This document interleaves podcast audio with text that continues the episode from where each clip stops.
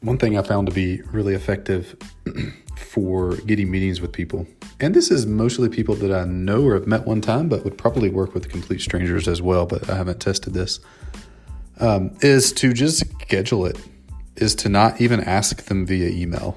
like if you have a friend you talked to a year ago and you want to have a biz dev meeting with them, just go to Google Calendar, pull it up, create the event, ideally a week or two uh, out.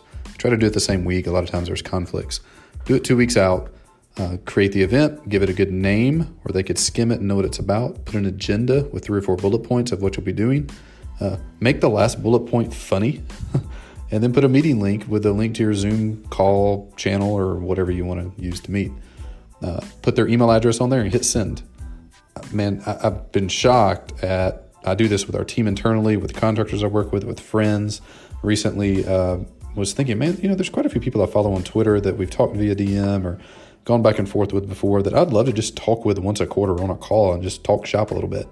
So I just did that. Didn't even ask them, just got their email address, created the event, sent it to them, and all accepted it. So you won't have a 100% success rate, but I found this to be extremely effective. It's something we're even trying out for our sales calls. Uh, we get about 20% of people that book calls with us to talk about our coaching program wind up not showing or missing the call. Uh, and we've had a we've had decent success just calling them over the next day or two to try to schedule another time. But the vast majority we never hear from again. So we're trying that this week of just just create a calendar invite, put their name on it for the same day of the week and time for next week, and just send it to them. And, and it seems like most people are accepting that within 24 to 48 hours. So, anyway, something that could be really effective for you if you hate going back and forth on email over meetings. You could have a ScheduleOnce call or a Calendly call. I found those to be really impersonal.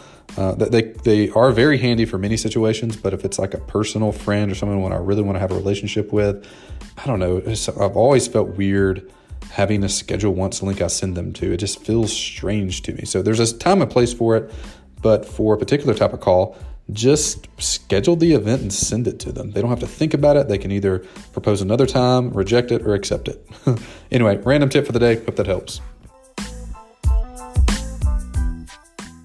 Most coaches and consultants who have a resource that they give away online aren't leveraging their thank you page, also referred to as a confirmation page, the way they should. Your thank you page is actually an opportunity to generate additional traffic to your website if you do the right things to make it go viral.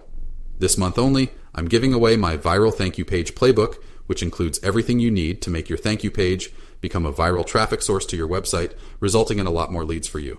You can grab it for free this month only at growthtools.com forward slash free. Again, that's growthtools.com forward slash free.